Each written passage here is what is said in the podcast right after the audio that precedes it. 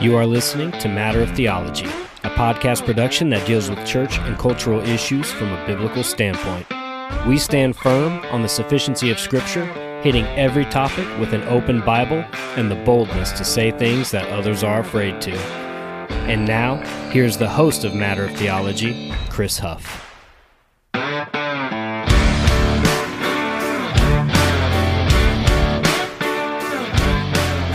Okay, welcome everyone. This is kind of a special episode. This is not what we normally do. Uh, Wednesday night, most people are in church mid service. Uh, I'm Andrew Rappaport from Striving for Eternity Ministries. I'm joined by Chris Huff uh, and Drew Von something or other. I can never pronounce it. Nada. It's not important. Yeah. It's not important. But uh, from the Matter of Theology podcast. So let, let us just give you guys a quick rundown of what we're doing here tonight, what the plan is, and I'm going to hand it over to Chris. So Chris had has been in, in discussions. If you see the description here uh, of the show, um, a pastor James Coates has uh, was basically threatened with arrest uh, for having church services. He uh, then they put out a, uh, a arrest warrant for him and what ended up happening is what we're going to talk about tonight. Uh, secret hearings, not letting anyone know where they're moving him to, and then him having to remain in jail until he gives up pastoring. He must stop being a pastor to be let out of jail. Um, that's what we're going to talk about tonight. And so th- this is really uh, striving for eternity slash you know my podcast Rapp Report and matter of theology but Chris, you've been following this very closely. I know that yeah. I listen to Matter of Theology. I know that surprises you. Um, I understand. I'm I am that listener. Now you know who it is. Um, the one download we get. right. Yes. Yes. Every other week. Yes. Um, now, for, yeah, for, those video, for just real quick, for those who are watching on video, I mean, this was set up kind of quickly. Yeah. And, and I wasn't, uh, clearly, I wasn't given the dress code. All right. Just for everyone watching, Chris and Drew did not give me the dress code here and let me know, you know, this is a, a you know, a, a collared event. I'm sorry. But. Well, well, uh, can I just say, uh, you know, if I I'm I'm, I'm traveling for work um, this week, if if I would have had though uh, a, a BB one uh, to, to wear, I would wear one right now in, in honor of uh, of Pastor Coates. Uh, so James and Erin refer to me as Chris BB one. Um, so, and, and what's fun is I, I told her, I was like, that, that was actually Drew's BB one that I was wearing at the Cruciform conference. So, um, I let Chris borrow it. I said, man, you are, you're speaking at your first conference. I will let you wear my BB one. Yes, yes. Uh, so I wore it. I, I wore it. Uh, wore it proudly. Um, so and, and, and we'll we'll mention for folks who are watching. We're going to be putting up comments. There is. Yeah uh, there there are instructions on how to get, get, your name to show up, so it doesn't say Facebook user. um, right. If you're watching on Facebook, if you're on if you're on uh, YouTube, no problem. We we can see and say hello. But here's a Facebook user. It says secret hearings. That yeah. sounds a bit like the trial of Jesus. LOL. Right. Yikes. Right. Yeah. Yeah, so so just kind of some background, um, uh, and I'm just going to read. Actually, I pulled up my notes from our last episode of Matter of Theology entitled uh, "Training for Persecution." Um, and, and, this is what what had been going on um, at, at, Grace Life Church there in Edmonton. Um, and and this is what I wrote. I just said on January 29th, 2021, it was reported that Grace Life Church in Edmonton, Canada, was ordered to close its doors to the public after defying the rules for gathering because of COVID issued by the Canadian government. Uh, pastor James Coates is the lead pastor at Grace Life and is a dear brother, and whose bride Erin is a friend of Matter of Theology. Um, Alberta Health Services issued a work order back on December 17th that did the following quote, uh, the Alberta Health Service, or A, A HS for short, uh, order directed the church to immediately ensure congregants were wearing face coverings when in the building, ensure members of different households keep at least two meters apart, provide AHS, that's kind of a tongue twister, uh, with information about the building's capacity and not to exceed the limit of a 15% total capacity at any one time. The December work order also required a relaunch plan template to be filled out outlining all activities that take place in the church, including meetings and other gatherings, details of risk mitigation measures to be implemented to prevent the transmission of COVID 19, and the process by which they will monitor the number of people inside the church. Period. Close quote. Then on Sunday, January 21st, 2021, health officials went and inspected the church during their Lord's Day gathering and noted the following violations. More than 290 people attending the church on January uh, uh, 21st, in excess of the 15% total operational occupancy load as per the Alberta Fire Code.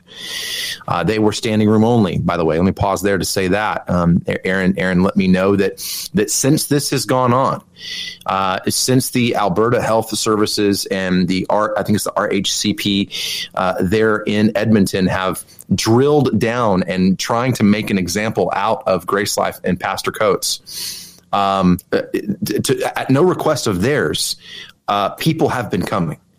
Uh, health or health officials, officers of the law are coming and getting saved uh, because of what's happening there. And um, uh, so I'll keep going. But yeah, they've been standing room only. Um, church attendees, staff volunteers were observed unmasked in the church lobby and the sanctuary.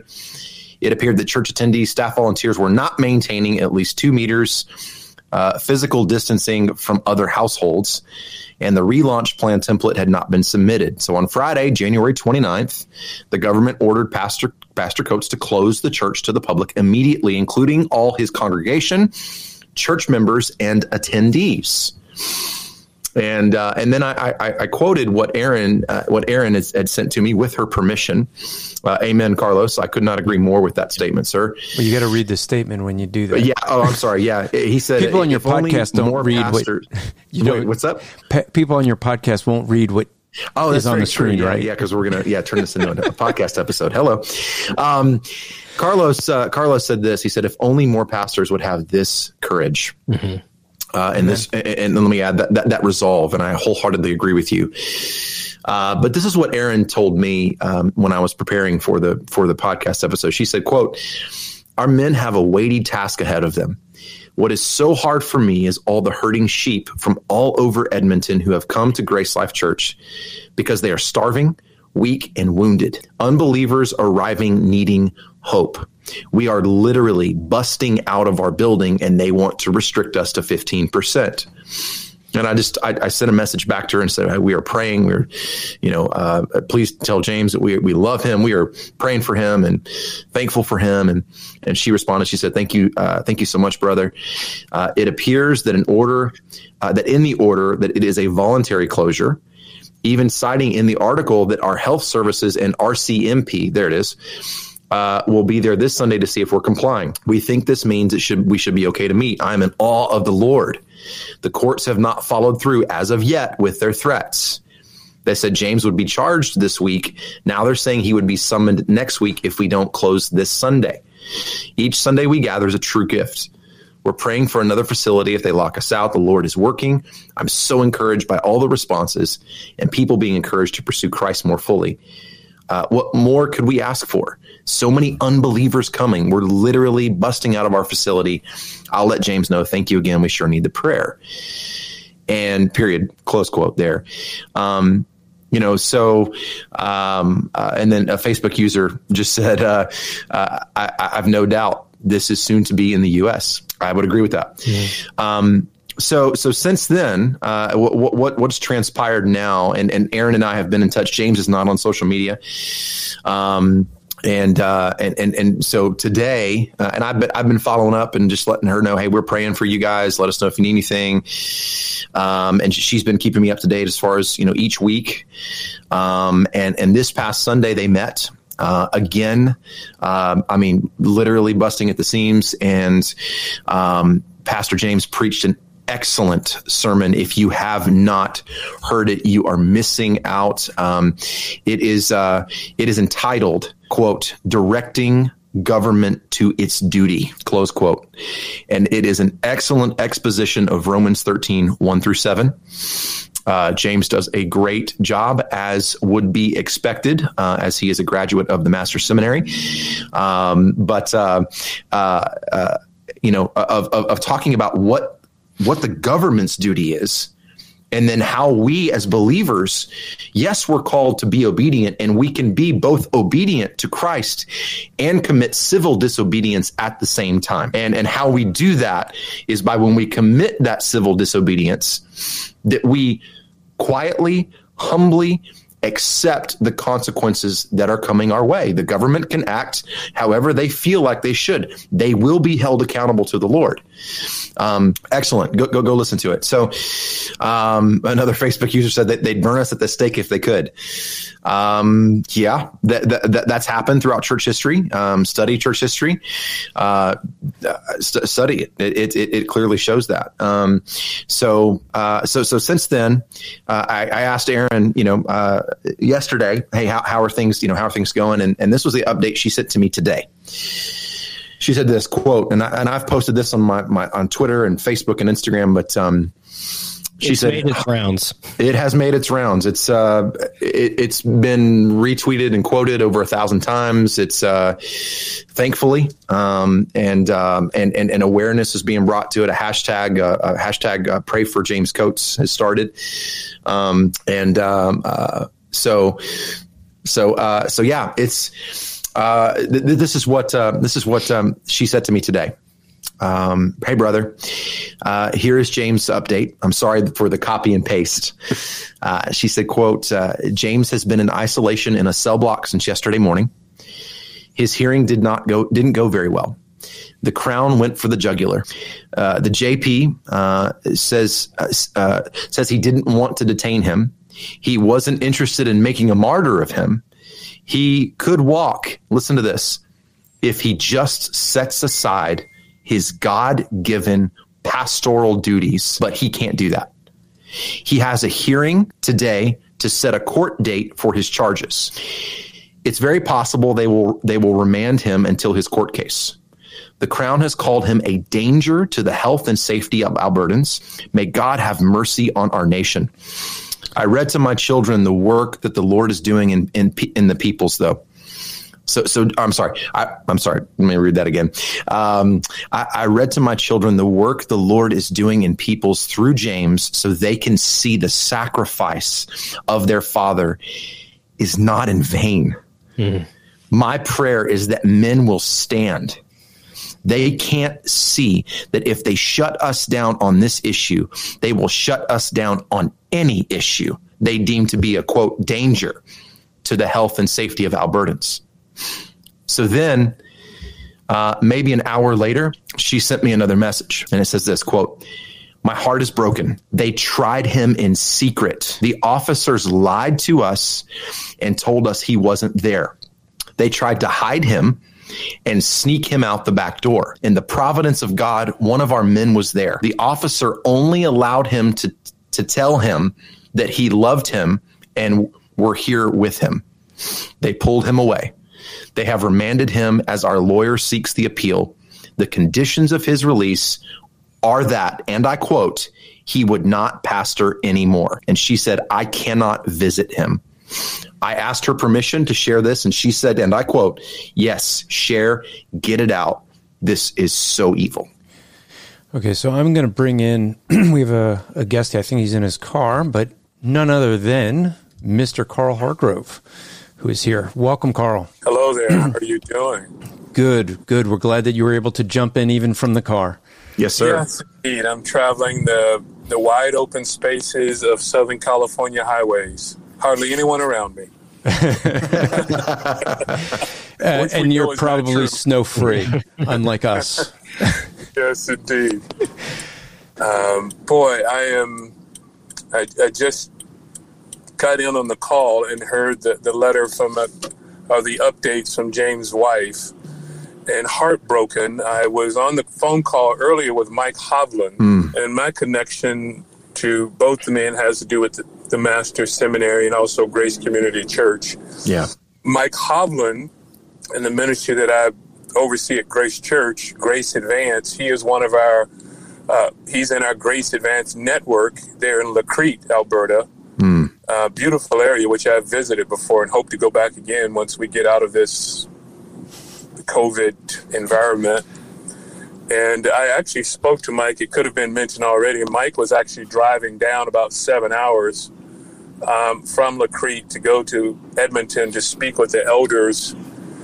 And um, actually, now I think they would be in their meeting now discussing their next steps um, in ministry. And at Grace Community Church, uh, our men are aware of it.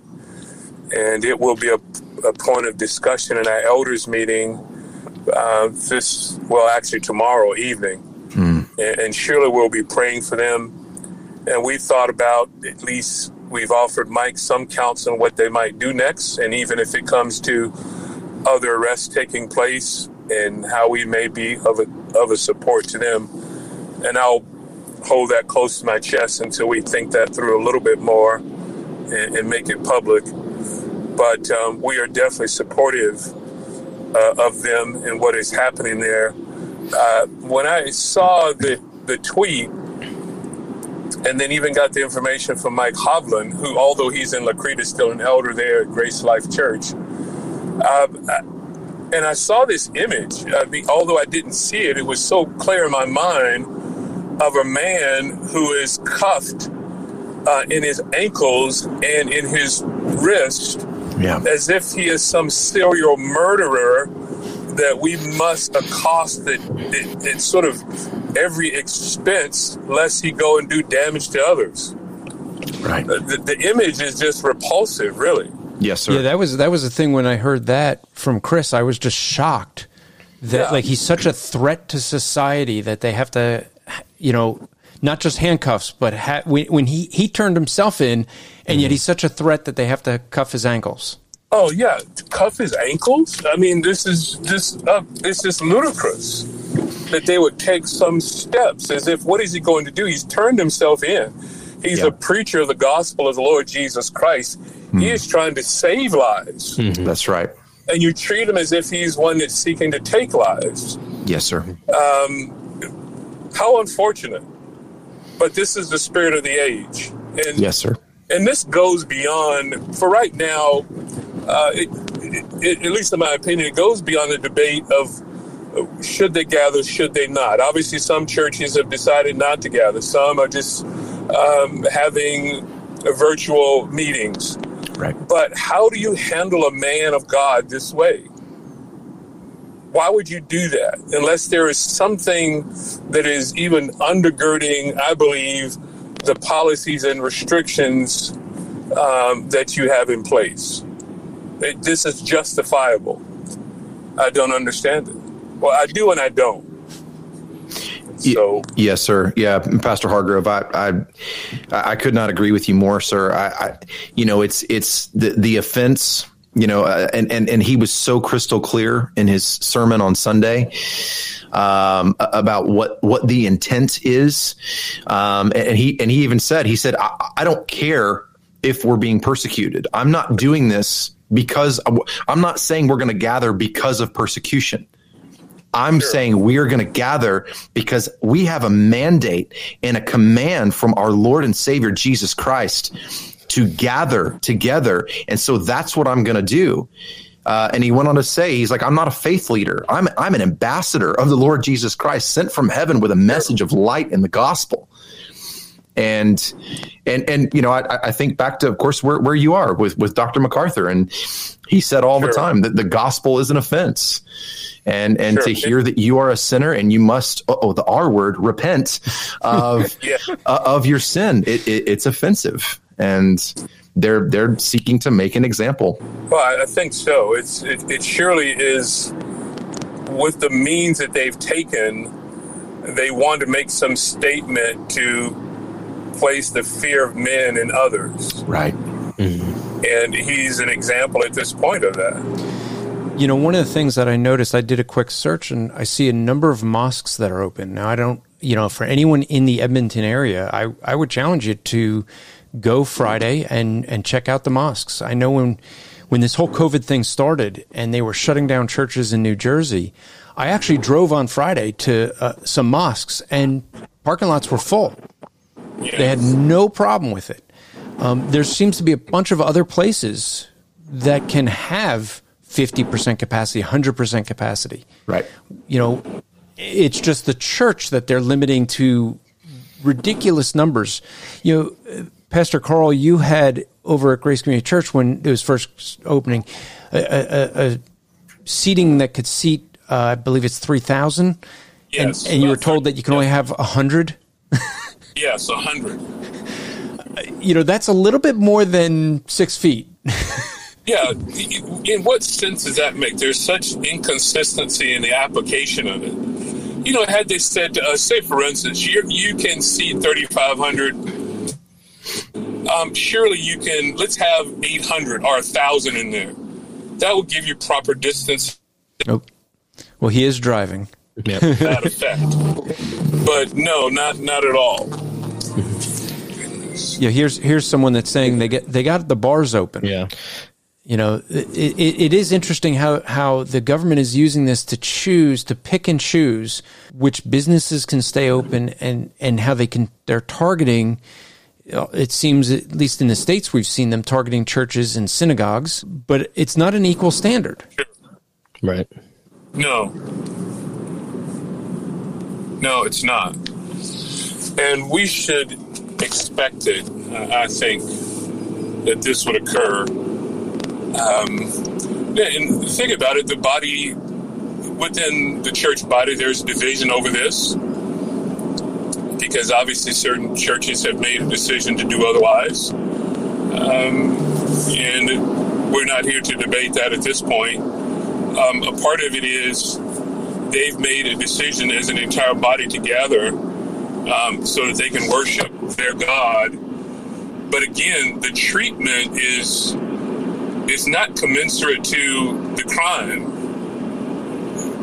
It, it, it isn't. So the question is, why this sort of treatment? And, and I think it's what's underlying it is, I believe, and this is surely just an opinion. Um, perhaps is it a hatred for the gospel message itself? Yes, I think so. Yes. Yeah, I mean, I think I think that So- I th- I actually think that this is they've been wanting to do this for the longest time. Many and now now they they're using COVID. Someone uh, someone had commented about that that they're using COVID as as an ends you know a means to an end.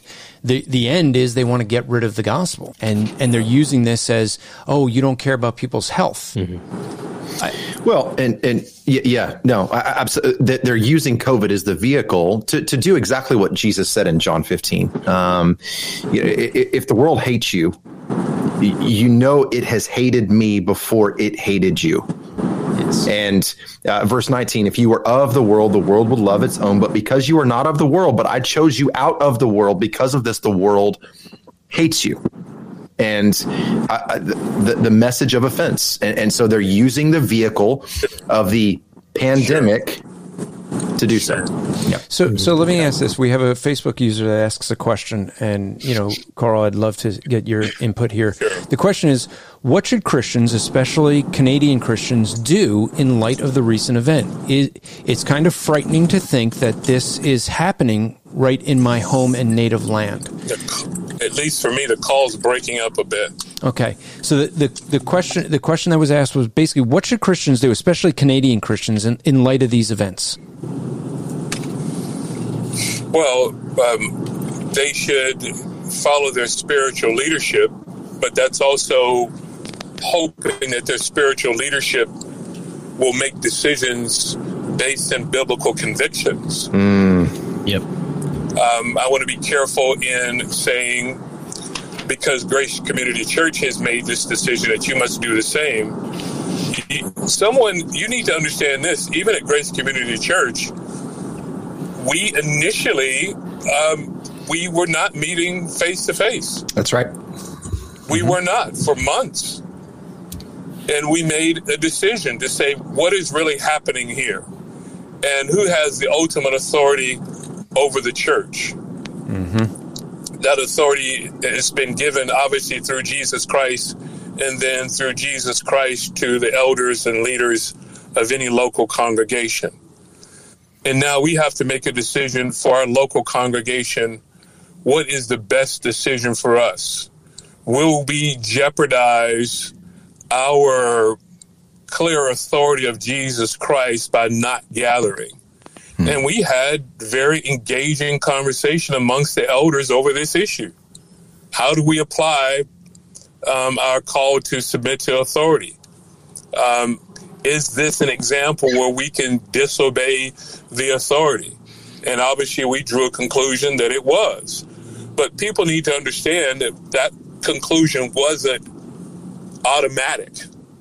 It involved us engaging with one another in considering the implications of Scripture and also the clear commands of Scripture as well.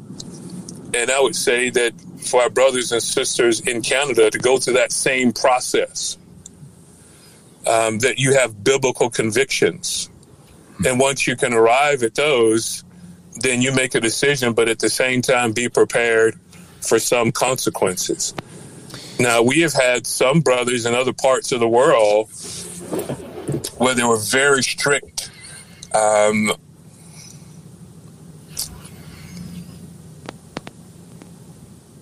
I don't know if we. oh, sorry. Let me see. Went out yep. there from it. Where there are very strict, um, very hard restrictions, that is. And they made a decision for a while to simply go underground. Hmm. Um, and that was their decision. We will gather, but they decided to meet underground after they had been threatened that the next time they they meet, because it was a different country, um, that they would be shut down, and that was their decision to make. Mm-hmm. Um, but now, what has happened since then? Um, some of those restrictions have been lifted, and in part because there are any number of churches throughout that country um, that were disobeying, and the message got to the highest powers in the country that this is wrong. You can't do this. Mm-hmm. Especially when malls are open and right. bars are open right. and other places are open. Had there been a, a universal application of it, perhaps we would consider it, but it's not. It's not a universal application. Yeah. Yeah, not I mean, I, I, had I had real nope. trouble here in the states when the churches were were shut down because it you know would spread a virus, but then they had all these riots and protests, and they said that'll bring heal, that'll bring herd immunity.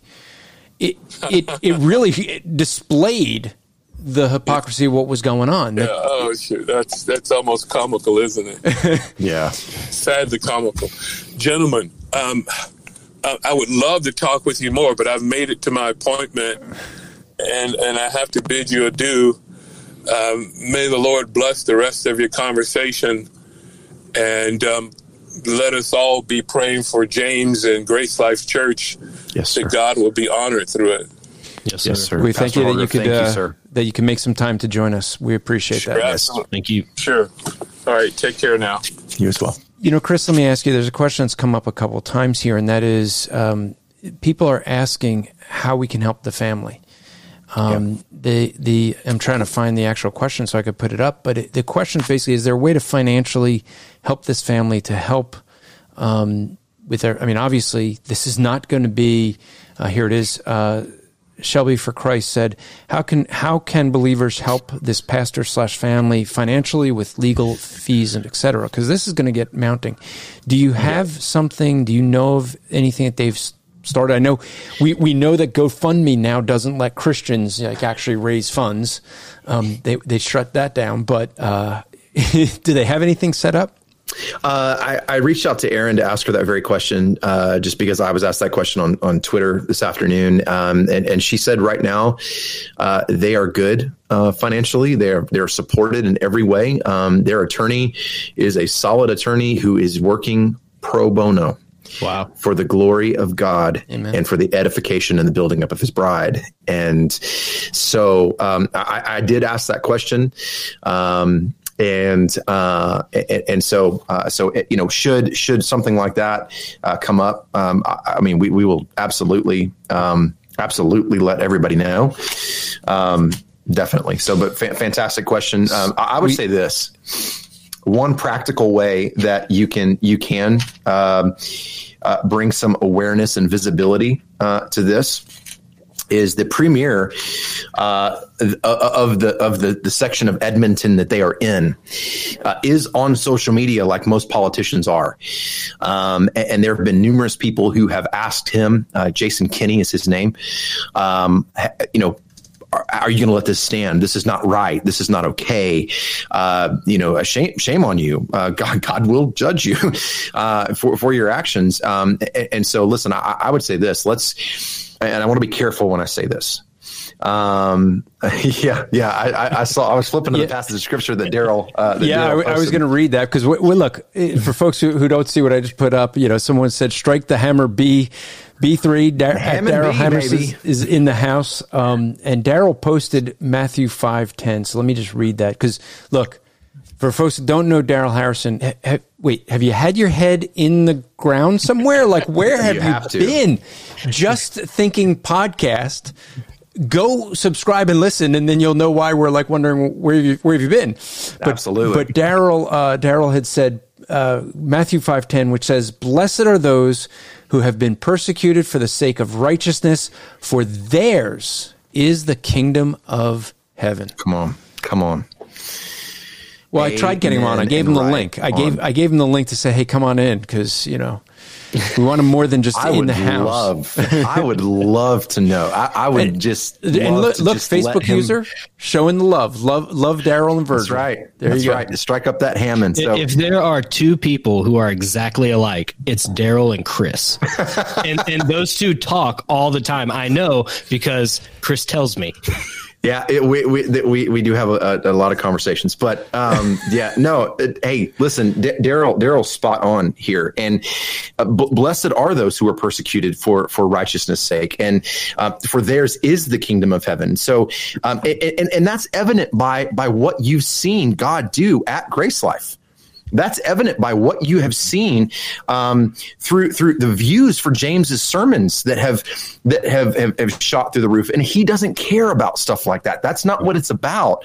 But but let me say this: if if you're going to suffer, if you are, we need to remember that when we are I'm, I'm, I'm, getting there. First Peter chapter 2, verse 23. Oh, actually, let me back up. I'm, I'm going to back up uh, to verse 21. For you have been called for this purpose, since Christ also suffered for you, leaving you an example, an example for you and, and to, to follow in his steps. Verse 22, who committed no sin, nor was any deceit found in his mouth. Verse 23, and b- while being reviled, he did not revile in return while suffering. He uttered no threats, but kept entrusting himself to the one who judges righteously. So James has done this. I, I mean, he he's not standing up saying, "Woe is me! Look at me! I'm persecuted." He has faithfully stood and said, I cannot and I will not go against the mandates and the commands found in the scriptures. He has stood faithfully and said, the government is overstepping its bounds. The government is reaching into a place and trying to assert authority where they have none. The Bible is the highest authority that we have.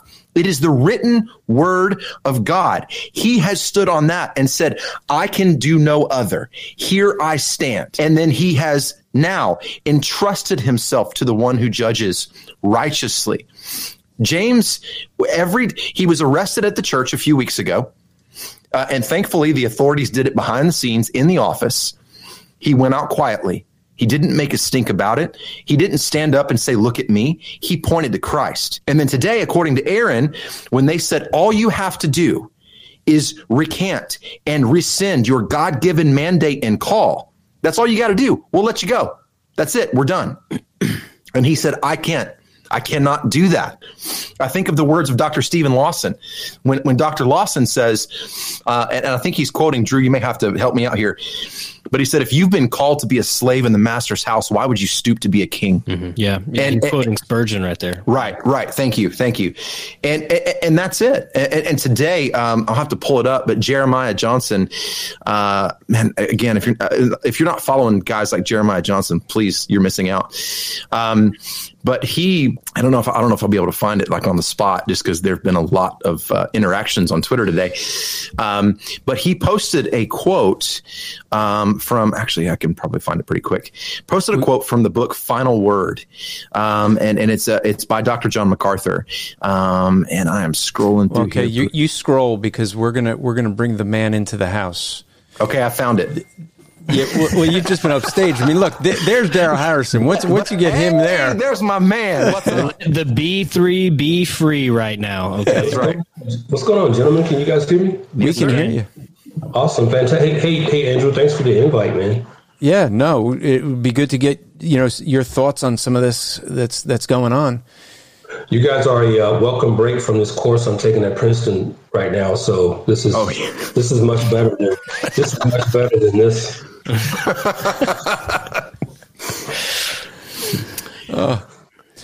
No, so so the quote I found from from Jeremiah, just along those lines, and then I'm, I'm going to turn it over to my brother uh, Daryl. Uh, this is Dr. MacArthur. Um, he said, uh, "quote John Bunyan, the great Puritan preacher and author of the Pilgrim's Progress, remained in jail for 12 years, but it wasn't the prison bars that held him there. He could have walked free if he simply, if he would simply promise to stop preaching. Sound familiar? Facing that option, Bunyan wrote, quote." if nothing will do, unless I make of my conscience a continual butchery and slaughter shop, unless putting out my own eyes, I commit me to the blind to lead me. I have determined the Almighty God being my help and shield yet to suffer. If frail life might continue so long, even until the moss shall grow on mine eyebrows, rather than thus to violate my faith and principles, period, close quote. That is conviction, Dr. MacArthur said. Yeah, I mean, he stayed he he stayed in jail, and and what did he end up doing while in there? He ended up writing something that is. Uh, uh, the closest thing that you can have to being up to the Bible in in as far as a book being read, it is the most read book outside of Scripture. Yep. You know, and, and so he didn't just sit in jail and, and say, well, I'll just sit here. He, he sat in jail because he refused to stop doing what he felt God called him to do, regardless of what government said. And he used that time for God's glory. That's right. Most people know of Bunyan because of Pilgrim's Progress. And if folks haven't read that book, I, I highly recommend it to you. Um, it, it is something that it, it's just, it's, it is actually, from what I understand, it was the first book of its kind as far as using allegory in the way that he did. Mm-hmm. And it's a masterpiece. When you, you, you look through that and you read that book, it's, it's scripture all over Yep. Mm-hmm. everywhere. And so here's a man who was being punished by the government and he used it for God's glory. Yep. And and you know, my prayer is, is as long as they're going to hold Pastor James in in jail, that uh, he would find ways to use it for His glory. It's I mean, this thing has we've seen how God has used this, as we've already talked about, that their church is booming. They're they're busting at the seams. Why? Because people want the truth. This is the thing. I wish more men that stand behind pulpits. I don't know if I can call them pastors. Some I, I just don't. But I wish more of these men that stood behind pulpits claiming to preach God's word would stand up and have this kind of conviction to say, Thus says the Lord, and not care what the government is going to do. We need more men like this. We need more men that are willing to stand up, take a stand on what God says, and say, God, to God be the glory. Not my platform, not what I can build. To God be the glory. Mm-hmm. And and that's why you see what's going on at Grace Life that they're they're bursting at the seams because you guys who sit behind pulpits realize there's a lot of Christians that want the truth. That's what we want at pulpits. We don't want this mamby-pamby feel-goodism. We want the truth of Scripture. That's what should be preached. And when you have people that do that, this is what happens. That church is mobbed because people want the truth. Yeah. Now, if I could just say something about John Bunyan real quick. Well, we haven't let you say a word the entire show. I know. I, I have been so Chris- Chris gave me strict orders. Everyone else speak, but John Bunyan, he had a daughter that was blind, and it pained him to be away from her. Um, but to be imprisoned for preaching Christ, uh, he would not budge. Uh, no matter how much he pained to be away from his blind daughter. Uh, and another resource I would also encourage people to go read is the letters of Samuel Rutherford. Yeah. Samuel Rutherford yeah. uh, was in prison for preaching the gospel as well. Uh, and when you read his letters uh, from prison in Aberdeen, you'd never know that he was actually in prison. Uh, they're so warm, they're so full of hope. He says he he says I make my my prison my palace, and I feast with Christ every night. Hmm. So what you, what you got, D? Yeah, I was going to say. So Daryl, we'll, let's get you to weigh in on some of this and and with what's going on. Man, I just have so many thoughts running through my head. I want to try to um, not confuse you guys by trying to articulate them all. But let me just start with what my brother just said about Samuel Rutherford. You know, that's kind of one reason I was compelled to uh, to comment that. Uh, that you guys look at Matthew 5:10 because this is one of those paradoxes, right, for lack of a better word, for the church, for believers, in that what the world may see as a, you know, worst case scenario where our brother in Canada has been imprisoned. Mm-hmm. But for the believer, this is an occasion to rejoice. Yep. Now, and, and so that's what I mean by, but it's, it's not paradoxical, paradoxical, paradoxical rather for the believer. It's really not. What makes it seem paradoxical is because we've taken our eyes off of Christ and look and look too much at the worldly situation as it is. When you look at Matthew 5:10, the very first word there is what? Is blessed. Blessed. So that's a that's an occasion to rejoice. We should be rejoicing just like um, our brothers rejoiced in Acts chapter 5 when you look at Acts 5, I'm going to look at verse 38. I'm going to start at verse 38. When you look at Acts 5, 38, and then following, you really pity these government officials. You really have to have pity for them because they're in the same predicament as these, um, you know, uh, these uh, these forces here who were uh, um, mistreating and maltreating the apostles here. Let me just read Acts 5:38 and a couple verses following. So in the present case I say to you stay away from these men and let them alone. But if this plan of action is of men, it will be overthrown. But if it is of God, you will not be able to over, overthrow them, or else you may even find yourself fighting against God. So they took his advice, and after calling the apostles in, they flogged them and ordered them not to speak in the name of Jesus. Sound familiar? And ordered them not to speak in the name of Jesus and then released them. So they went on their way from the presence of the council, rejoicing, not that they had been released, rejoicing that they had been considered worthy to suffer shame for his name. And I'm sure our brother in Canada has that same attitude right now. I'm sure he does. I'm sure he does. And Chris, you mentioned that word conviction earlier, and one of the reasons I praise God for this situation that this brother is in. Again, and I'm saying this in the context of Matthew, in the context of Matthew five ten. This is one of those situations where we we, we, we get to see whether people's beliefs are convictions. Mm. That's when you really get tested on whether you really believe what you say you believe is when you're in a situation where your beliefs are tested as to whether or not they're convictions. See, this brother James, these are convictions that he has. Yep. He's not just he, he's not just mouthing off. The, yes, I, yes, I believe. You know, and he's he's not just standing up there uh, in the pulpit carrying out the the the, the office of a, of a preacher. Here, here, this brother is. He has demonstrated that his beliefs are convictions. See, not everything that we believe are convictions. Hmm. They're, they're, not. See, see, Chris, this is what this is. We got we got some we got some. Uh, we got some uh, milk toast believers out there who I referred to in our Unity episode as those campfire Christians. These yep. are the kumbaya Christians who want to get around the get around the campfire, sing that Coca Cola song, and just kind of lock, lock arms and hold hands with each other. But you got a brother here in James who has demonstrated for all to see that my beliefs are convictions. Yeah.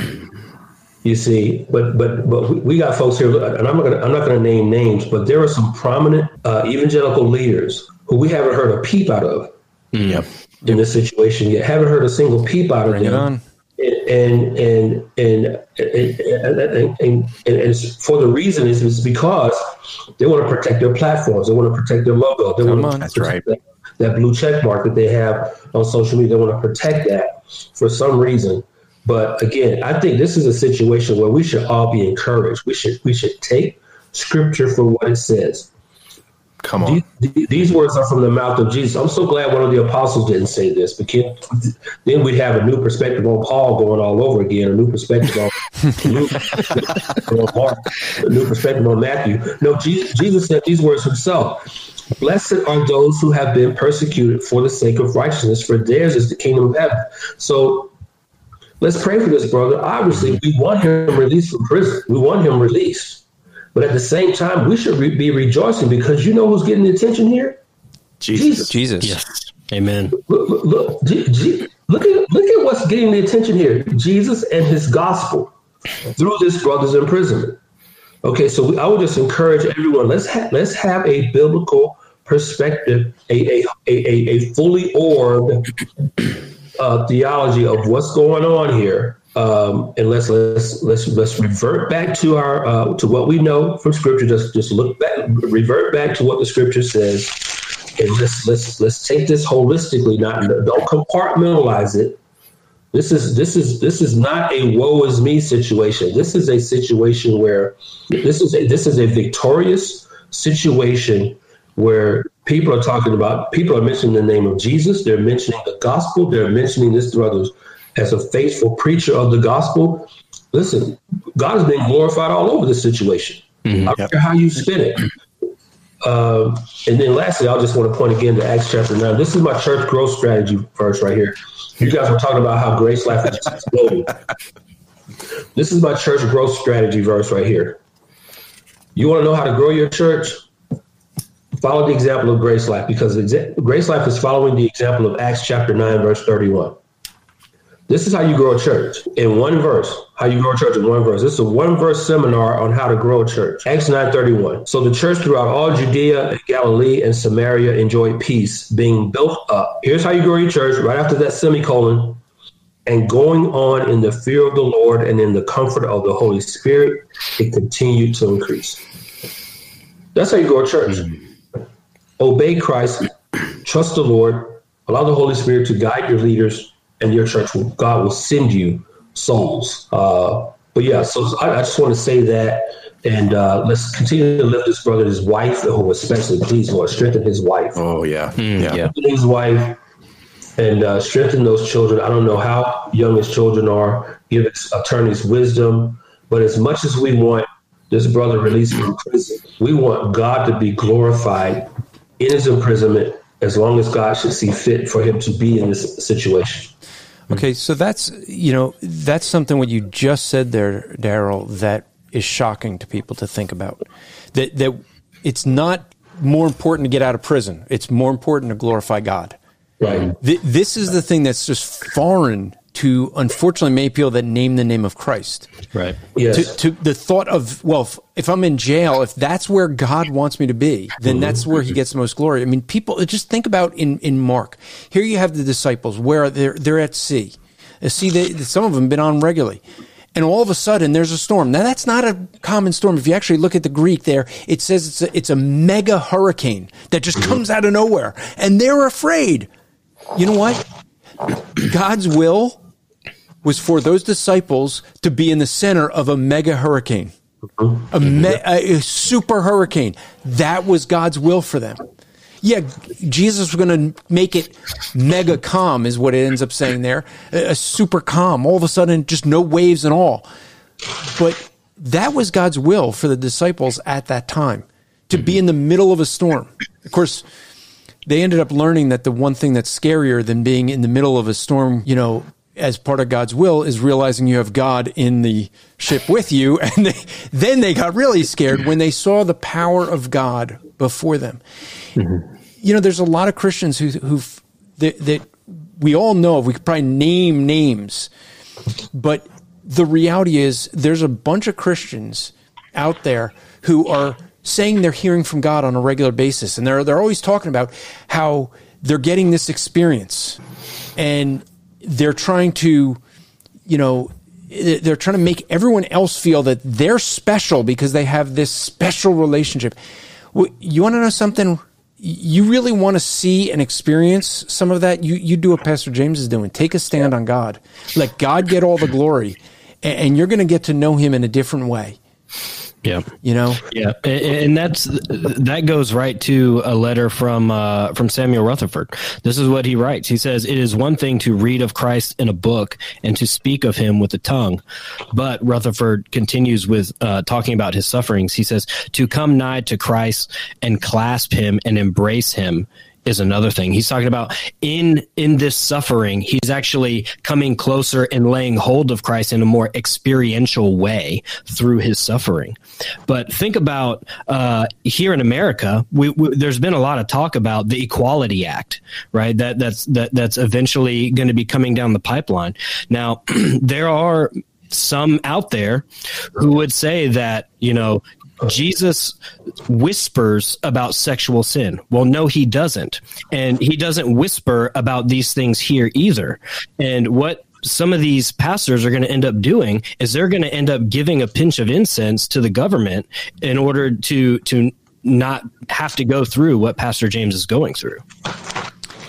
Yeah, yeah. I'm glad you mentioned the uh, Equality Act because you know, on the Just Thinking podcast, we were talking about the Equality Act in 2019 when nobody else was. Yep. We dropped, we dropped two episodes on the Equality Act. Well, wait, wait, wait, wait, wait. Let, let's just correct the record here just thinking drops everything before anyone else is talking about it. So uh, don't don't make it sound like it was just the Equality Act here, brother. I mean, I'm not charismatic, but I might call y'all some prophets. now we're talking about this stuff years oh, oh, oh, everyone else. No, no, no. The, the, they're prophets from the biblical sense. Yeah. We'll, we'll, we'll, just we'll just we'll just put that out there. So, you know, let me let me read. Someone someone posted this. this. Brad said this: If you love God's love more than God's holiness, you are are an abuser of mm-hmm. grace. That's an excellent point. Yeah, that's that's. I'm, Daryl's doing the hammer B. That is a hammer B moment right there. You know, my my, my brother um, said something earlier. Again, lo- love Rutherford, and and by the way, I can't help but looking at the brother's uh, screen there, and and look at the words that are right above the top of his head. Yeah, Andrew, go back to the. Andrew, go back. There you go. Right here. Look at, look at the Look at the three words that are right above his head. No, you can go back to where to where you were. Go. I wanted them to see it, see the way I see the way I saw it. Just just sit there. See, right above his head, three words. Right. We preach Christ. Mm-hmm. We preach Christ. You see, I think what's happening here. Again, uh, your your Rutherford quote reminded me of something else here. I think, and I hope I say this optimistically. I hope this situation uh, causes those of us who are looking at the situation from the outside in, those of us who are believers who are looking at the situation from the outside in, hopefully it causes us to examine ourselves and put to put to ourselves the question, wow, am I am I one of those folks who John is talking about in First John 2, do not love the world? I mean, when I first so ask yourself the question, when you first heard about what had happened to James, that James had been handcuffed around his wrists and his ankles and hauled out to jail. Was your first response fear, anxiety, or was it praise God? Well, praise God, God, you get the glory. Were you were you at a sense? Did you have a sense of peace about that situation? Now, I'm not I'm not trying to paint a, a broad brush to everyone. However, my point is this: is that I'm hoping that this situation helps us to examine ourselves and say, you know, Lord, do I have do I have idols in my life? Mm. I have placed before you, before uh, uh, serving you uh, with my whole heart and uh, not loving the world. Are there things within my uh, uh, my life right now that I've gotten so comfortable with that I don't want to part, that I wouldn't want to be in that situation that he's in? Because I love these things too much, or I love these people too much, and I just couldn't stand to be away from these things, or these people, or this comfortable uh, type of Christianity that you've given me. Was that your first reaction? What you fear you might lose if this mm-hmm. happened to you?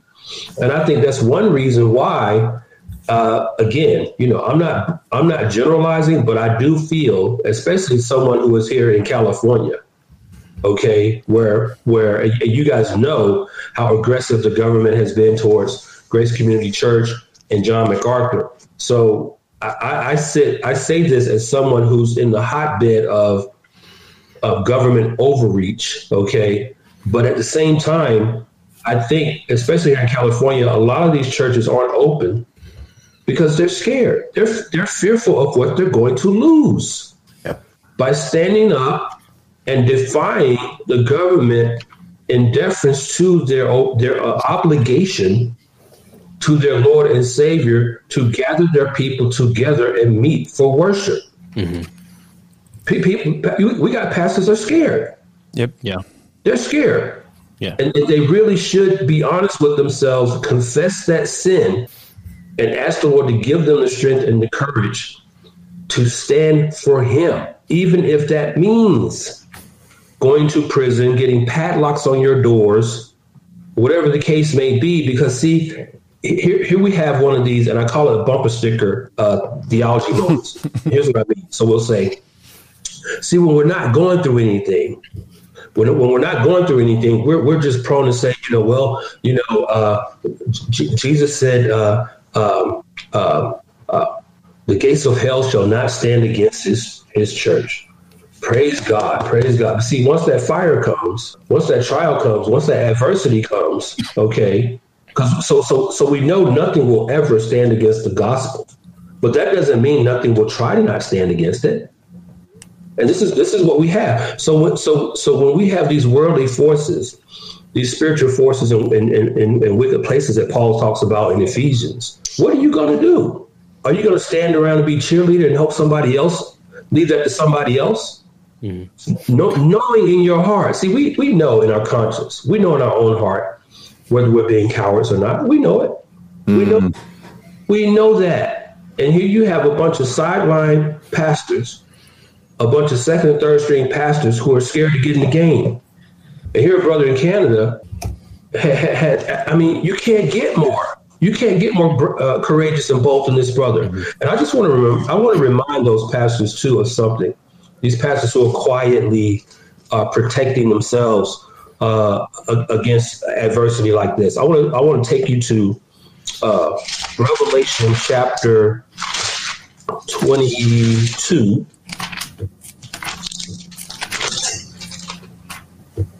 uh, correction, Revelation 21, verse 8. Revelation 21, 8. This is this this this is where we have sort of a uh, a a list of uh, characteristics uh, that are going to be uh, uh, sent to the lake of fire. And what's first right there? 8, but for the cowardly, but for the cowardly and unbelievers and abominable and murderers and immoral persons and sorcerers and idolaters and all liars, their part will be in the lake of the lake that burns with fire and brimstone, which is the second death. Now, why do you think why do you think God listed cowardly there first? That word in the Greek means timid. It means it means to not have back a backbone. It means to run. It means to run out of fear. It means to run away. So this is one of those bumper sticker moments. When you say that the Lord has not given us a spirit of fear, is that just a bumper sticker phrase for you? Looks good on a t-shirt, looks good on it'll fit well on the bumper sticker, or are you ready to live that out mm. when the time comes? Yep. Yeah, well, that's uh Well, let me uh, before you before you answer, let me just real quick because mm. we had someone that's going to be short on time. He's got prayer meetings, so I want to bring in mm. Kofi, um, who is with us that he's on. He's, What's up, brother? Kofi. So cool. Hey, hey, hey, doing, guys? Is that Gareth with you? Yeah, the little. Uh, there we go. Oh, hold on. Yep, he's here. uh, but, um, well, evening, brothers. Good to be with you. Um, I'll keep it real brief because I've got to go. But uh, firstly, Uncle Daryl, always good to see you. Good to hear from you. And again, yeah, I hate we won't see each other for ShepCon, at least for the time being. I know, man. Oh, I know, that's so hard me. to deal with. What can we do? Yeah. Yeah. Um, just a couple of things, real quick. Uh, as I look at what's happening with the situation, and um, I know Mrs. Coates via Instagram, follow her content on there, and I've seen her posting a husband sermons of late. So I reached out to her this morning, I believe it was. Um, just said I saw the news. Just know that we're praying. Our church is praying. Um, we've got a prayer meeting at the top of the hour, so I'm going to keep it real quick. Um, as a student of history, I'm, I'm I'm I'm of the belief that history kind of repeats itself, not in a sort of a never-ending cycle kind of way, but human beings are the same, which means human beings will tend to do the same things over and over again. When you look at history, whenever you have the government functioning in very secretive ways, hiding quote unquote dissidents, and find and acting inconsistently. That's a government that's on its way to being totalitarian. That's, that's not right. being insulting. That's just history. You look at Nazi Germany. That's what happened. You look at um, the various communist governments. That's how it happens. Inconsistent application of laws. I'm sorry, it doesn't make any sense to me. I live in Southern Oregon. You know, thankfully we have a lot more freedoms here. But for a while, um, we weren't allowed to meet above a certain number or certain capacity. But Walmart was full all the time. Mm-hmm. Yep. Yep. Yep. Uh, we've got marijuana is legal here in the state of Oregon. All the weed shops were open. All the vape shops were open. Whoa, whoa, whoa! But Portland was open for the for rioting oh, and protesting, Lo- looting, yes. rioting. That that you could do, and it was there. Yeah, that's the thing that drove me nuts. The the yeah. hypocrisy in the fact that you can have the protests going on, masks not required, distancing not required. You know, I think John MacArthur even when he opened said, "This is our protest."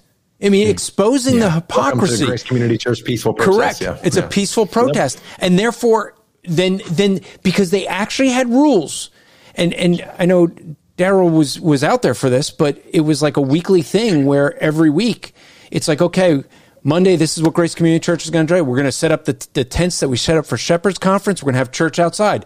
And then Thursday, they come up with a law to shut that down. Okay. Mm-hmm. Next Monday, it's like, okay, we're going to, every time, it's like they're creating the laws just to shut down Grace Community Church because they have the nerve to apply the laws for protesting to the church. I think we're yeah. called well, Protestants and, and, and for me, a reason. go ahead, go. Go ahead. No, no, go ahead, go ahead. Well, I, I, think something to point out too is the fact that, that these rules are, uh, you know, and, and, Andrew, I know you were just just talking quickly, but they're not laws. That's they're, right. They're, they're, they're, they're mandates. Right. They're they're mandates they're not laws; they're health mandates, and and so so here's here's something else. Um, and, and as uh, we're getting ready to record an episode on fear uh, on matter of theology, and it should drop, uh, Lord willing, the end of this week. But you know, one of the things that that that, that drives and perpetuates fear are lies. Mm-hmm. And so, one of the things that you have going is you have these health mandates that are coming that are based upon lies. That's right. We're being told this is the deadliest virus since the Black Plague. You turn on CNN, you turn on any news station anywhere, and you see the little ticker up in the screen up here. This many cases, this many deaths. No, you know, no, but, no, but, Chris. But Chris, is, is you don't James see that anymore. James, Biden's now president. You don't see that anymore. Biden's oh, president. Oh, that's true. We can't. True. We don't blame the deaths on on Biden. So. Right, right. To, to, to, James's point, and to uh, to to Grace Life's point, there, if you go on their uh, on on their website, uh, you will see uh, they have a public statement there that that, that talks about um, what they have done since COVID's appeared, and and so I, I won't I won't go into all of that necessarily, but I will say this concerning that this you know james is told being told that being said it's being said about him that he is a death threat he is a threat against the health and safety of Albertans for a virus that has a 99.7% recovery rate for anyone under the age of 65. What? So, so you're going to go after people, and, and, and again, and this is to, to, to Pastor Hargrove's point. Um, earlier, you're going to go after people based upon lies. You're going to go after people based upon uh, uh, untruth. And and and Andrew, you said you know people crave truth from the pulpit. I'll, I'll say this: I, the, the true true believers in the Lord Jesus Christ, they do for the most part. But but there are a lot of professing believers in the Lord Jesus Christ who who profess or carry around the moniker of Christian that true do not truly possess that faith in Christ. That faith So they're willing to sacrifice truth on the altar of convenience as long as they get their stimulus check. Hmm. Yeah. So I, I, I can't help but but but state that, I, I, and and I also want to go back and echo something that Daryl said because this is so good. And this is something that I, I brought up on our last episode too. Is is if we are possessing faith in the Lord Jesus Christ, we, we possess faith in Him. We are a- an adopted son or daughter of God. Persecution is a fruit of that. A- and and and, and to, to our brother Voddie Baucham, uh, he, he preached an incredible sermon at the Shepherds Conference in 2019, um, where, where, where he, he reminded us that, look, suffering is not persecution. Okay, you can you can experience suffering and not experience persecution, and and here's how you'll do that. Here's all you have to do: compromise. All you have to do is compromise, and and so, um, yeah, I, I I I am I'm floored at some of the response that or lack of response that we've seen uh, from from certain evangelical leaders, and um, I'm resisting the urge to name names as well. They're they're the same people who said, um, you know, when Dr. MacArthur uh, opened Grace uh, officially uh, back up, that this is a you know, do we don't we don't this is not the hill we want to die on. You know, we don't want to give up the ground that we've made for this, and here we are. Yeah, yeah. To those people that would say, you know, is this the hill that you want to die on? Well, any hill that you go down down on, proclaiming the name and kingship and lordship of Jesus, is a hill worth going down on. Amen. Uh, and, and you know, to to what Daryl said about you know these some of these pastors who are sitting on the sidelines. You know, I'll, I'll I'll quote Dr. Steve Lawson what he says all the time when in his football days is you if you want to get in the game, you got to get blood on your practice jersey. You know, and, and right now what we're seeing is we're seeing you know a lot of guys that don't even want to get in on practice. They want to sit out on practice and they don't even want to want to fight.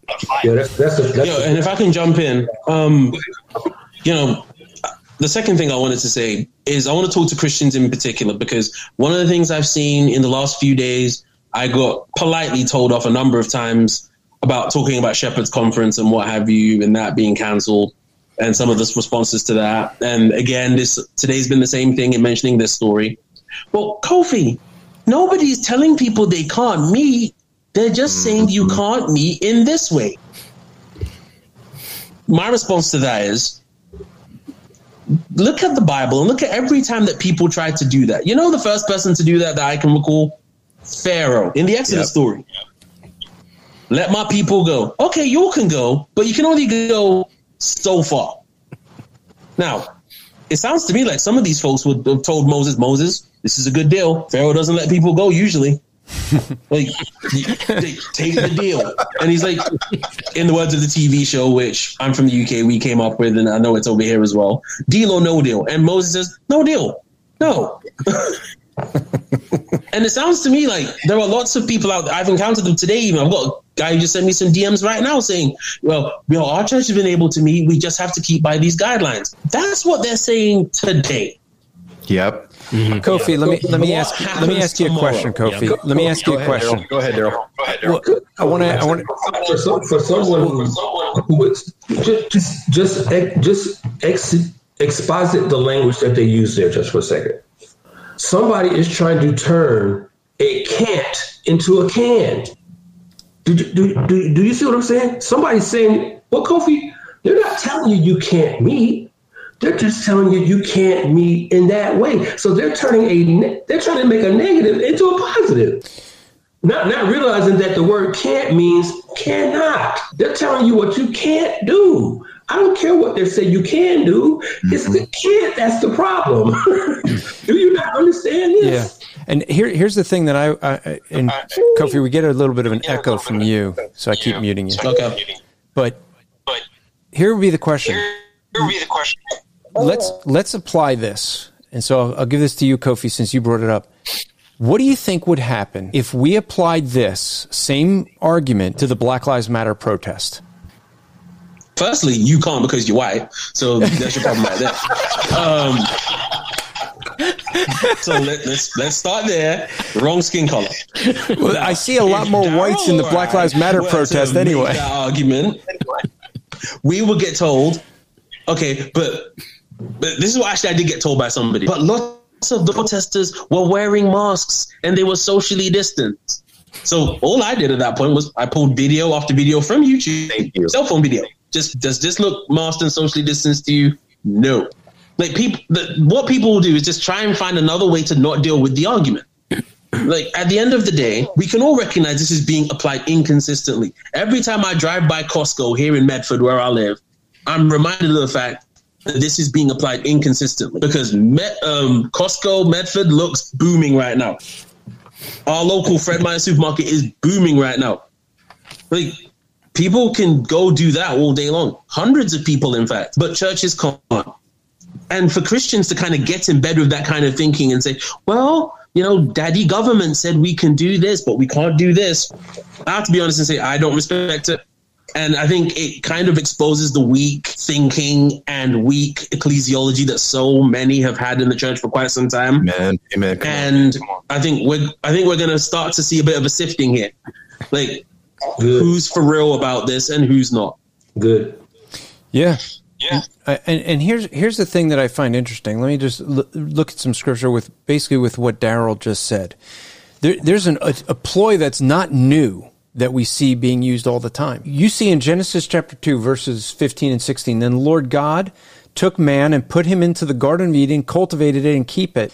The Lord commanded the man saying, from every tree in the garden you may freely eat, but the but from the tree of the knowledge of good and evil you shall not eat. The day you eat of it, you will surely die. So they could eat of all the trees.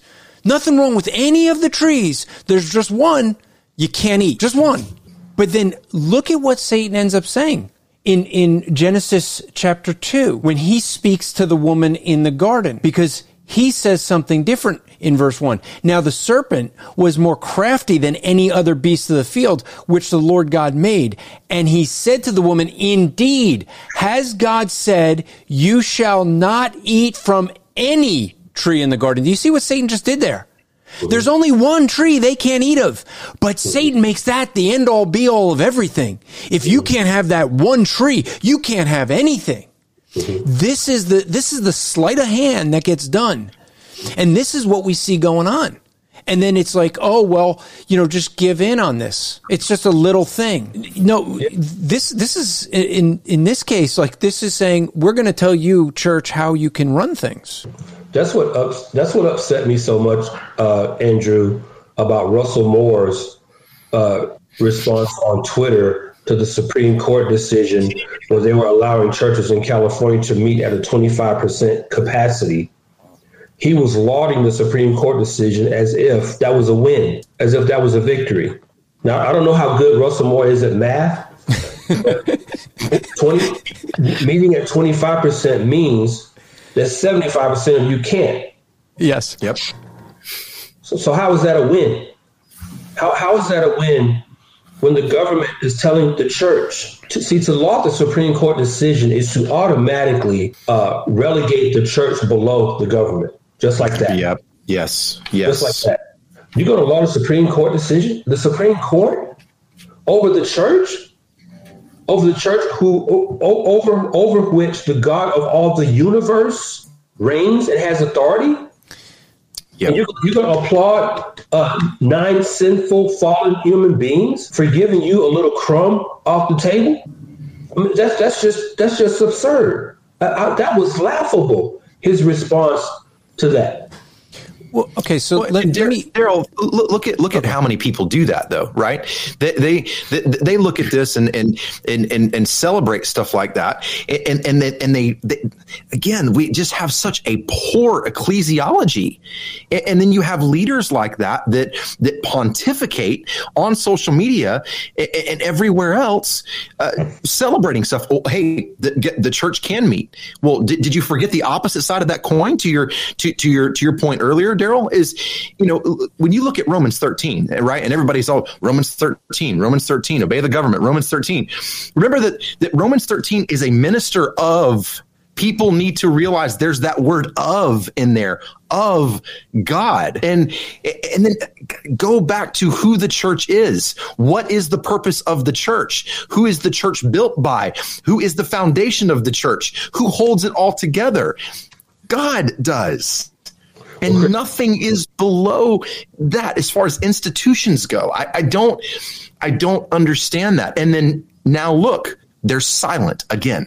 Chris, you know, uh, speaking of Romans 13, you know that in our uh, doctrines of elect, the uh, doctrines of elections episode, we parked on Romans 13. Virgil and I did. We parked on Romans 13 for quite a while, and then we exegeted that word uh, minister, and we told our uh, listeners that that's in the Greek. That's the same word for deacon. Mm-hmm. So we know that deacons are servants of the church. You know, they're they're, they're sort of equated to the uh, Levites in that in that role they they serve the church, they serve the body. That's that's, that's right. do. So when you look at Romans 13, 4, for it is a minister, it, the government is a deacon.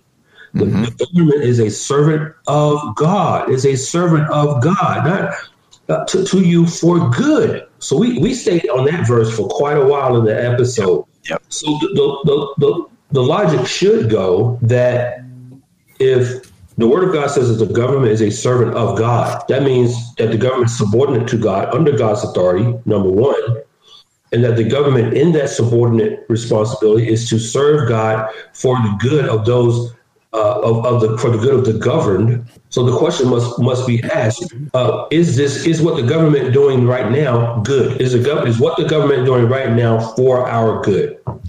No, it's no. it's for their good. Absolutely no. It's yeah. absolutely no. It's for their good. I mean, they're they're using this for what they can what they can use it for, controlling people, controlling specifically the church, being able to tell the church how to function. In America, at least, we have this fake separation of church and state. I find it so evident now when they say that there's a separation of church and state when they want it to be.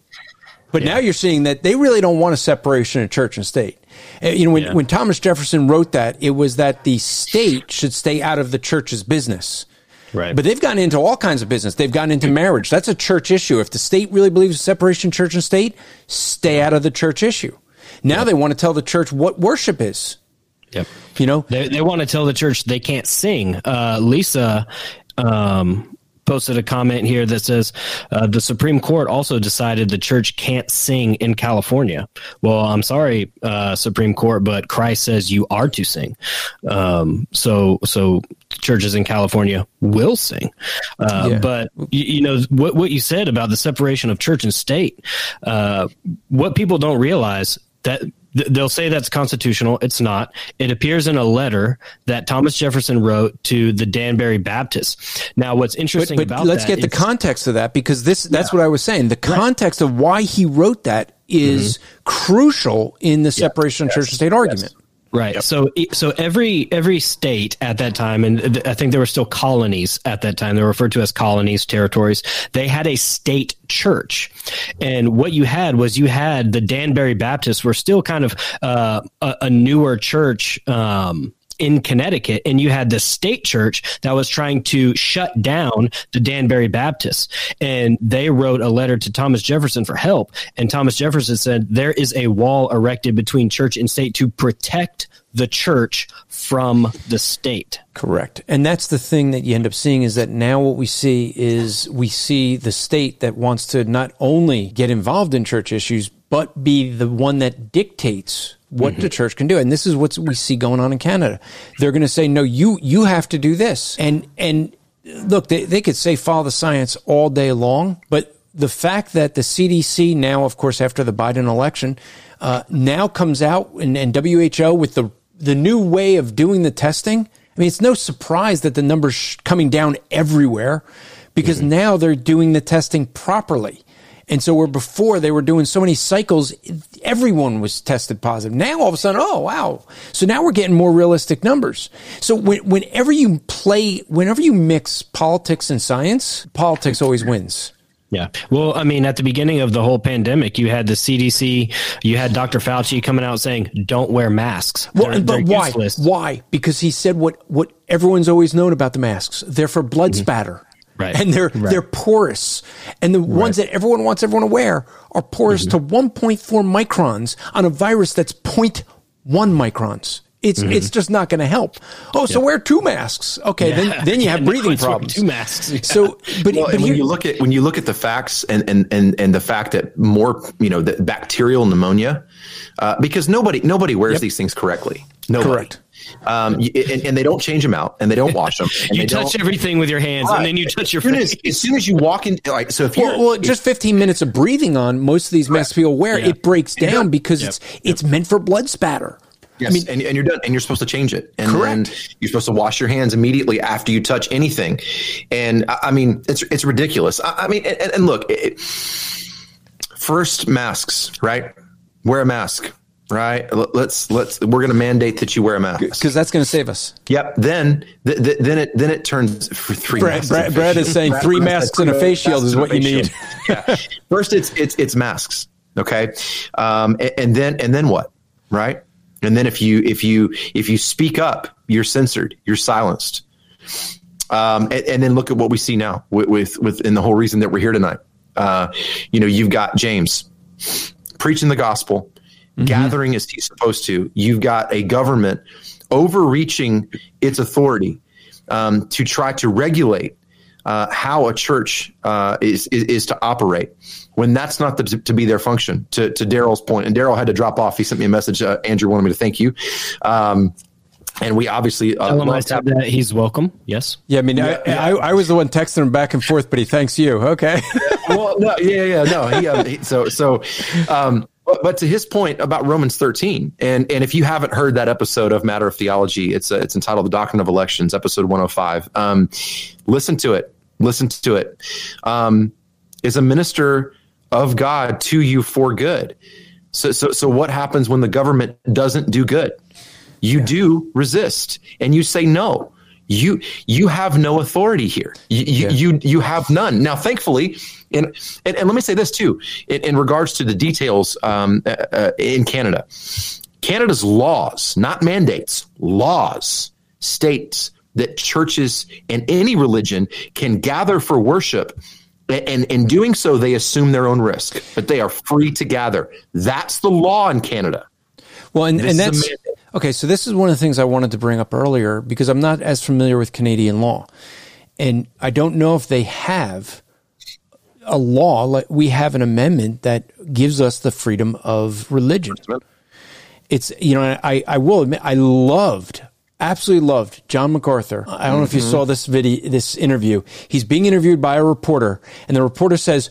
What is it that you think gives you the right to be able to open your church and have church services? And he says, the same First Amendment that gives you the right, the freedom of speech and freedom of the press. It's together. It- you know, and there's a reason all that's together. But so the, if the Canadian law specifically allows for churches to, to worship without these restrictions, then they're violating their own law. Correct. They are the ones breaking the law. They are the ones not doing good.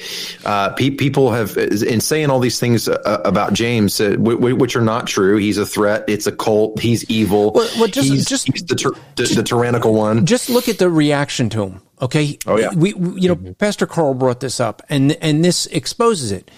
He, he gave himself up, right? He went, he knew there was a arrest, a warrant for his arrest. So what does he do? He goes and turns in. himself in. Is that someone that's that such a time, by the way. danger? Every time. Huh? He's done that every time. Yeah, but see, here's the here's the thing: is he such a threat? They, they, he's going to be a danger to society. They have to put him on, in ankle cuffs. No, that was all for the image. Yep. Okay, the Especially it's overkill. got- like Chris said, they have police officers that are attending the church. Yeah. Yes. being saved that, that know him. And then the first time he was arrested, they had, uh, I believe they had a police officer saying, we don't want to do this. We don't agree with this, but they're making us do this. So they know, they already know Well, he's not. I mean, one thing we need is some of the police officers to stand up the way L.A. did to John MacArthur when when the the mayor said. You're going to arrest him, and they be, the, the, the, the sheriff No, just said not. you can you can make that mandate, but we're not obeying it. You know, That's right. Um, so so let's because we do got to wrap up. W- You know, we want to talk. You know, this is- there's a couple things, right? Want to highlight what's going on because as we've seen in many of the comments, this is coming our way in America. Don't be fooled. right. Um, we need people that are going to stand up. We need people that are going to going to say this is truth, and we stand on truth. And there is a higher authority than government. It is the one who gives government their authority. That's God, and we obey God over government a hundred percent of the time. Why? Because God's the one that gives them the, their authority to do what they do. There is no government if God doesn't allow it. Right. God's the ultimate authority. God's the one we obey. Even the unbelievers who, who say they don't believe in God obey God's authority because he established it. Okay. So, so let's, we got to wrap this up. I want to wrap it up with this. Uh, where do we go from here?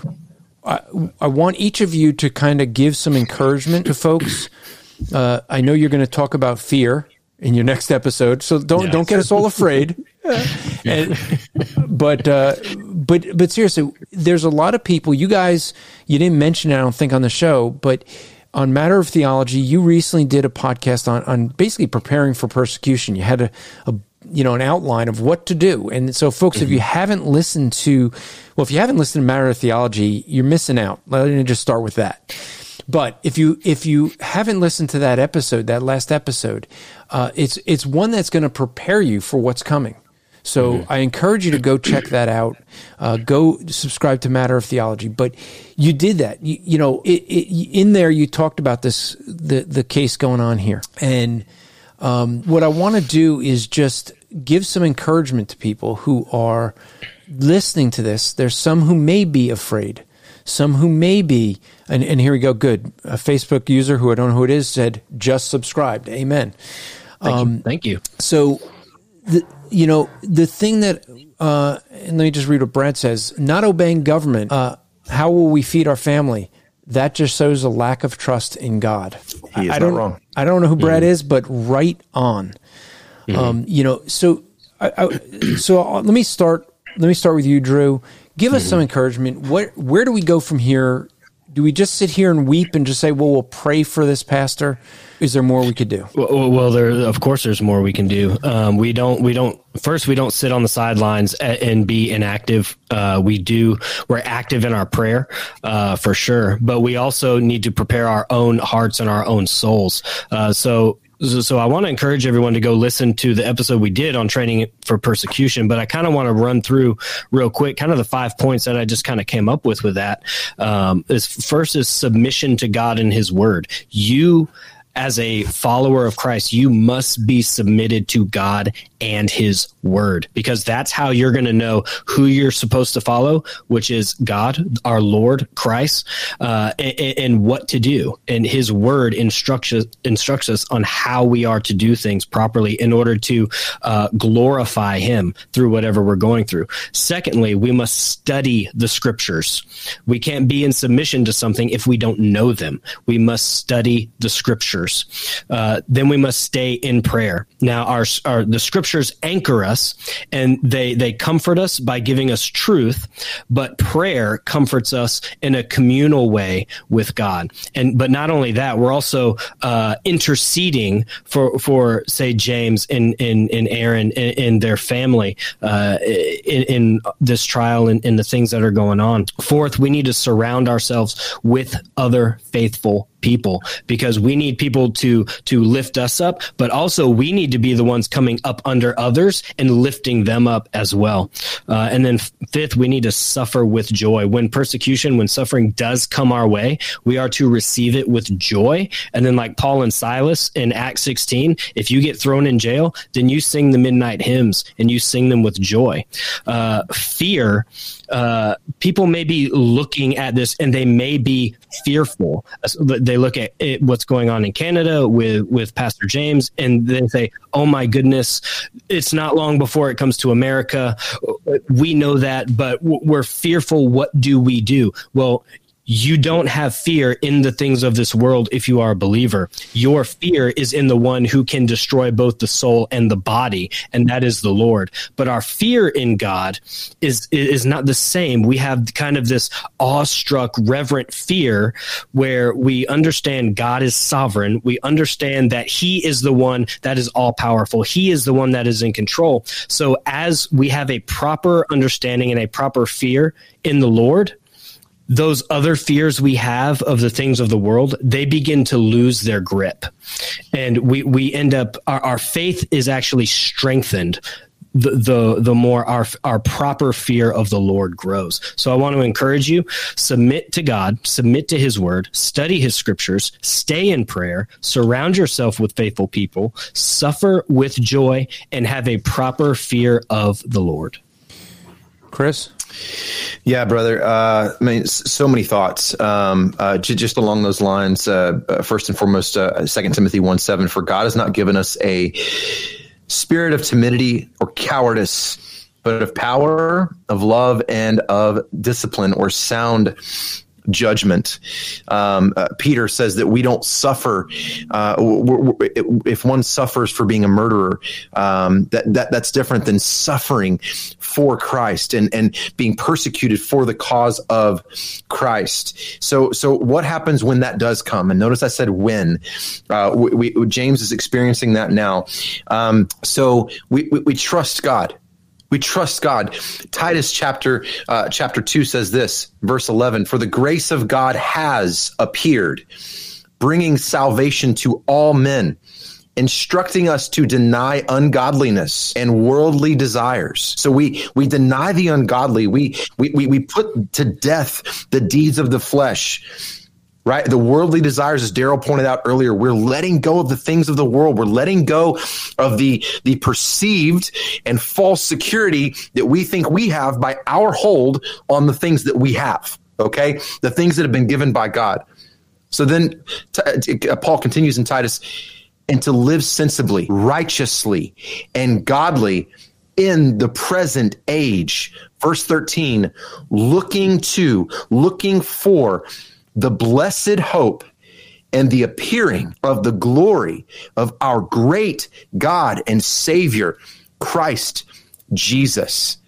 And so, so that's what we focus on. So when the persecution comes, like what James is experiencing right now and has experienced, is going to continue to experience, that's th- th- that's what we focus on. That's what we hold on to, and then we can join in with the Apostle Paul we can great company, right? Um, one of the things that James said this past Sunday is that that we have a deficient view of ecclesiology um, and of history, both church and secular history, um, and, and, we see the, the, the the example that's been set by by Christ Himself, the the, the apostles, in as far as the the martyrdom that they experienced for the glory of God and the Lord Jesus Christ, what what the apostle Paul experienced and so we can join in with Paul in, in the letter of Philippians when he wrote in chapter 2 starting in verse 12. Now, I want you to know, brethren, that my circumstances have turned out for the greater progress of the gospel,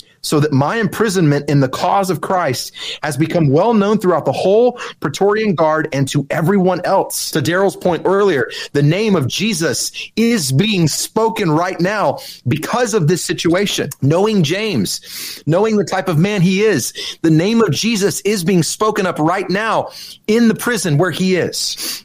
Verse 13, so that my, in my, so that my imprisonment in the cause of Christ has become well known throughout the whole Praetorian Guard and to everyone else. Verse 14, and that, that most of the brethren trusting in the Lord because of my imprisonment have far more courage to speak the word of God without fear, without fear. Be encouraged, believer.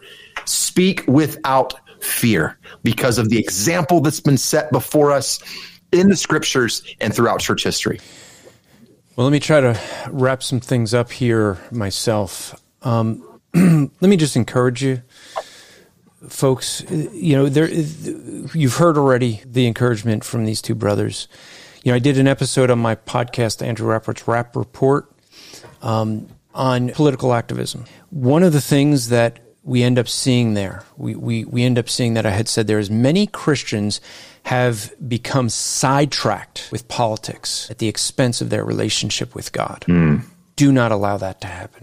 Do not allow the fear of politics and what could happen if we disobey government and obey God to sidetrack you from a rela- your relationship with Christ.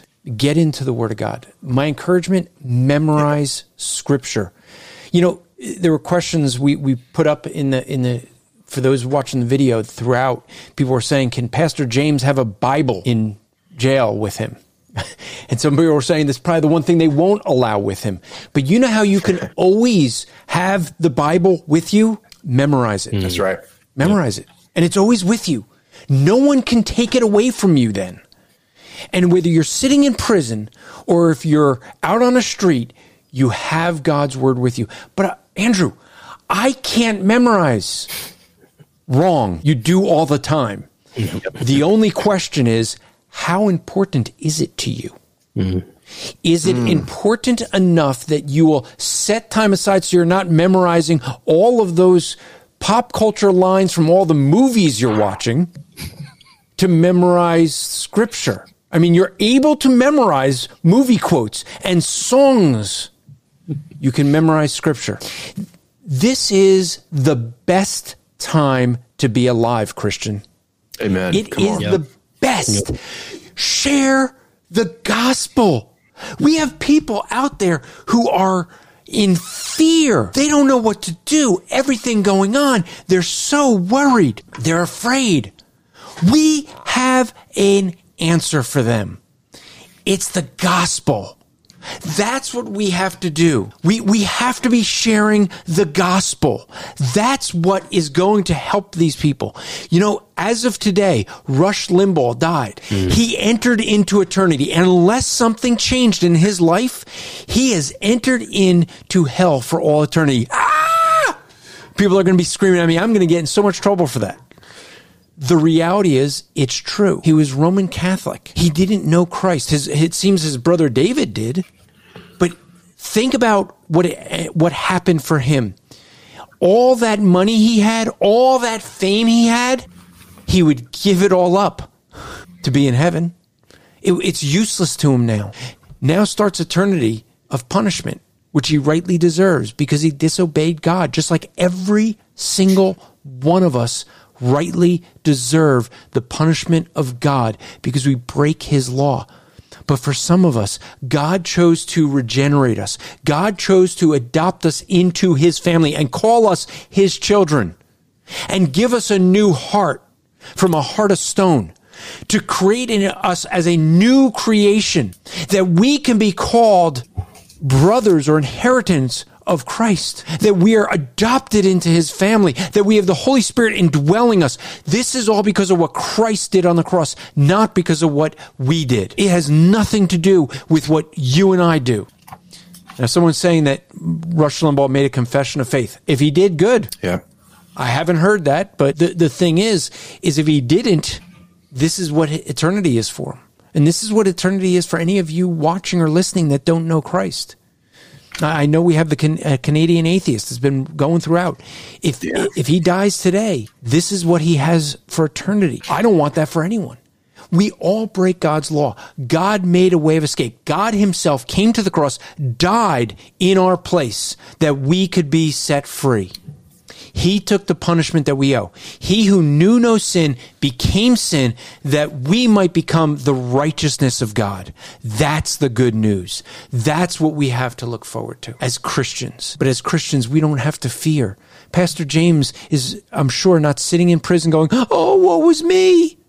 No. No, he's looking at this as an opportunity to glorify God. That is our role as Christians. We seek to glorify God. Mm-hmm.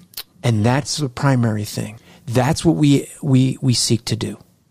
So uh, before we t- turn out, I mean, uh, tune out. Uh, I want to just encourage you guys: be praying for Pastor James and the family. Be praying for the church.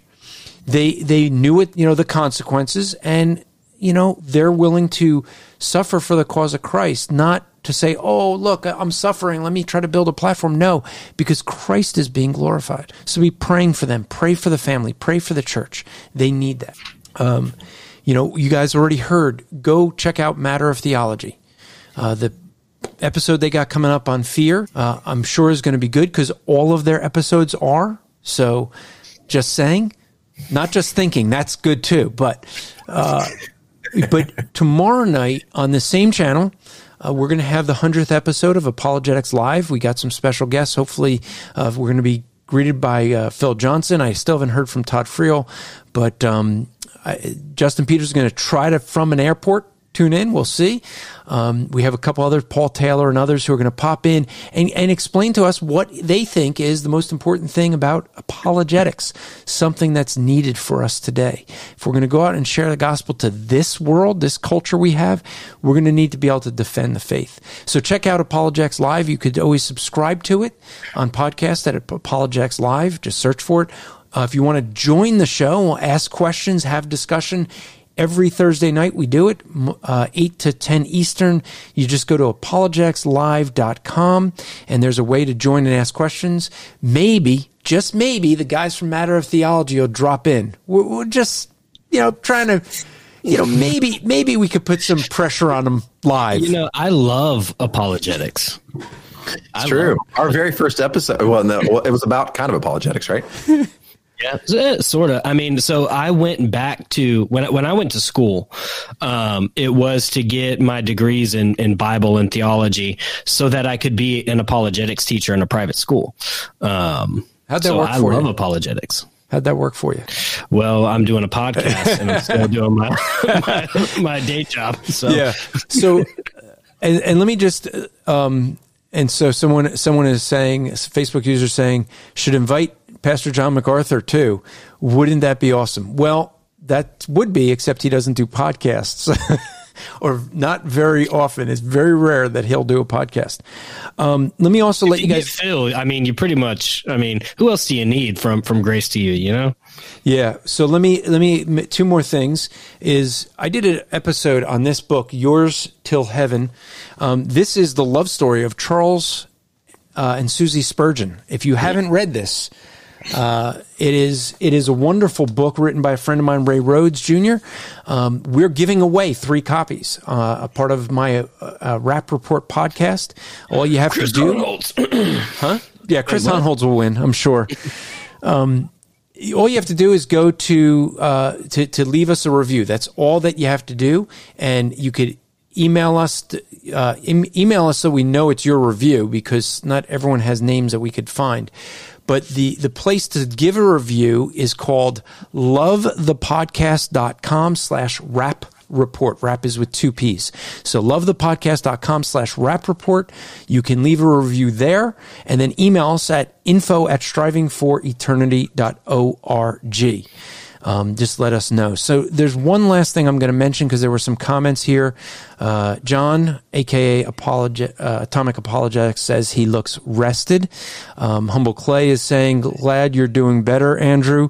Um, there was uh, one comment that I saw. Here we go.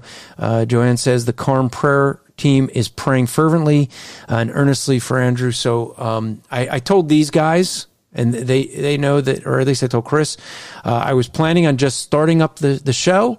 I was going to kind of duck out, and Chris was going to text me when things were done, and I'd I'd just come and wrap up uh, so that I could get a time of rest. And my wife said, uh, basically, she you know she thought it would be good for me to.